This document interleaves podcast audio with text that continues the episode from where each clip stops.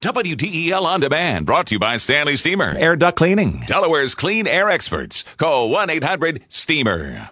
Well, voters in the Irish Republic in Ireland go to the polls to take part in their second referendum of the year, whether to remove a prohibition against blasphemy from the Irish Constitution. Most religious denominations in Ireland, including the Roman Catholic Church, are not exactly uh, resisting this. They have declared that that constitutional clause is pretty much largely obsolete anyway, but still it's kind of interesting. It comes out uh, the same year as we have the abortion referendum in Ireland. Also, iconoclastic Irish singer Sinead O'Connor, you might have heard, announces her conversion to Islam and changing her name to an Islamic name. Jason Walsh, Paris-based European correspondent for a number of newspapers and magazines, the New European of the UK, the Sunday Business Post of Ireland, Straits Times of Singapore, and the Christian Science Monitor. With us live from Paris, uh, Jason, what about this referendum? Uh, curiosity factor, but a foregone conclusion?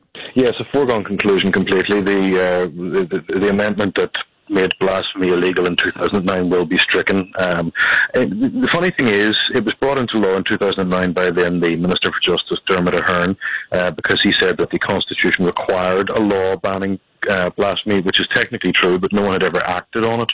But the strange thing is, at the time there were some people saying, well, who's demanding this? Because uh, none of the churches demanded, it, and none of the, the minority faiths like Islam or anything else demanded it. No one was seeking any protection for blasphemy, but uh, Ahern soldiered on and, and, and, had the law written, and it was passed into law. It was immediately uh, highly controversial. It seems emboldening some regimes, including Pakistan um, and others, uh, in, in their uh, prosecutions of people for blasphemy, saying, well, look, if a union country does it, why can't we do it? Um, it's a law that has never actually been used, and we're, we're likely to get rid of it this evening.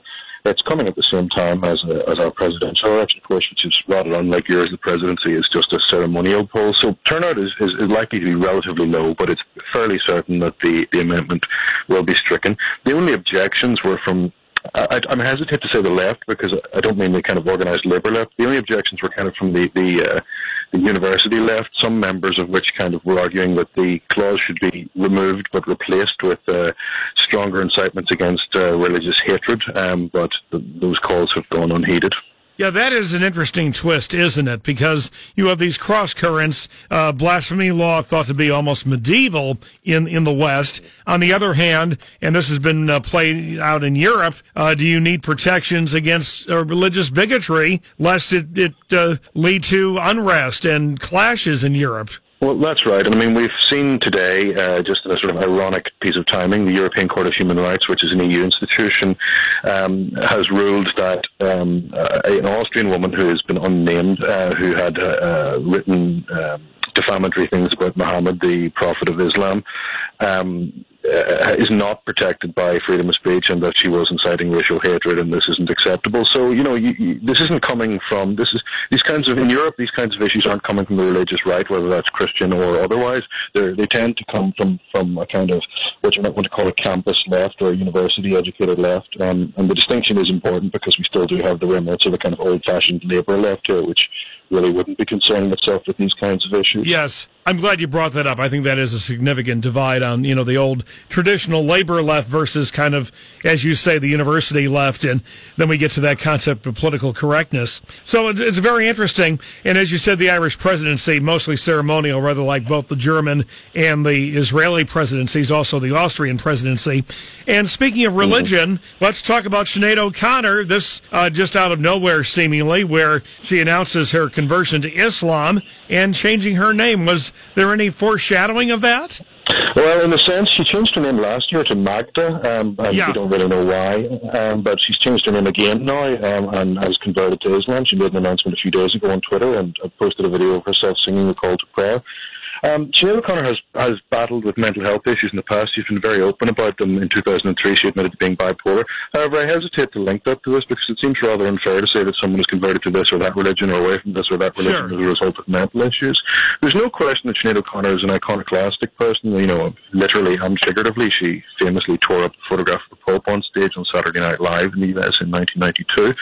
But she's also iconoclastic in other ways, and you know, uh, in many ways, a spiky, an incredibly talented but a spiky character Um, so uh, she had herself ordained as a priest by a, a, Catholic priest by a breakaway group at one point in, in the 1990s. So in some sense, this is not unexpected, but of course, in another sense, it came as a bolt out of the blue, and no one knows quite what to make of it. And I guess we'll see. Uh, it, it will play out. I mean, has anyone commented uh, that there seems to be an irony or an inconsistency that if she were battling what she saw as the moral constraints in traditional Roman Catholicism and indeed uh, impugned uh, uh, all male clergy, and then she goes the Islamic route. Not that there are not a few pockets of liberal Muslims, but generally speaking, uh, you would uh, sense that mainstream Islam is more traditional than even traditional Catholicism. That's certainly the case, and I mean the Irish media hasn't really commented in a, you know along those lines, presumably out of respect for her, because she is still a respected figure. But yes, we've certainly seen a lot of social media commentary on that. I mean, she has come out fighting on this issue, saying that um, you know that, that she um, won't be told what to do, and, and you know she's not going to sort of uh, accept patriarchal rules and take a back seat and so on. She's argued that uh, the traditional Muslim sung prayers could she, she, only just found out recently they could be sung by women and that it was uh, she'd always thought they were only sung by men and that that was her misunderstanding and so on and so forth. Um, but you know, she is a complicated figure, um, and I, I think no one you know, certainly a great artist and, and, and, an interesting person. I actually used to be a neighbour of hers at one point. Really? Um, not that I, well, not that I knew her, but you know, yeah. we lived in the same area, um, very close by, and I would see her about the place. Um, but you know, uh, I mean, I sometimes wonder do we expect too much from our celebrities and pop stars? Do we expect them to be moral philosophers as well? You know, that, that's that's a very tall ask. Yeah. Well, I mean, if you're looking at, at rebellion, I suppose to the Western mind, that is almost more of a rebellion than nearly anything else she could do. So maybe she is Certainly. satisfying her her uh, overall uh, uh mystique of, of uh, throwing up the status quo. Well, we'll have to leave it there. Jason Walsh, pleasure as always. Thanks for breaking away to talk Thank to you, us. All right, take care. Uh, Jason Walsh, uh, live from Paris.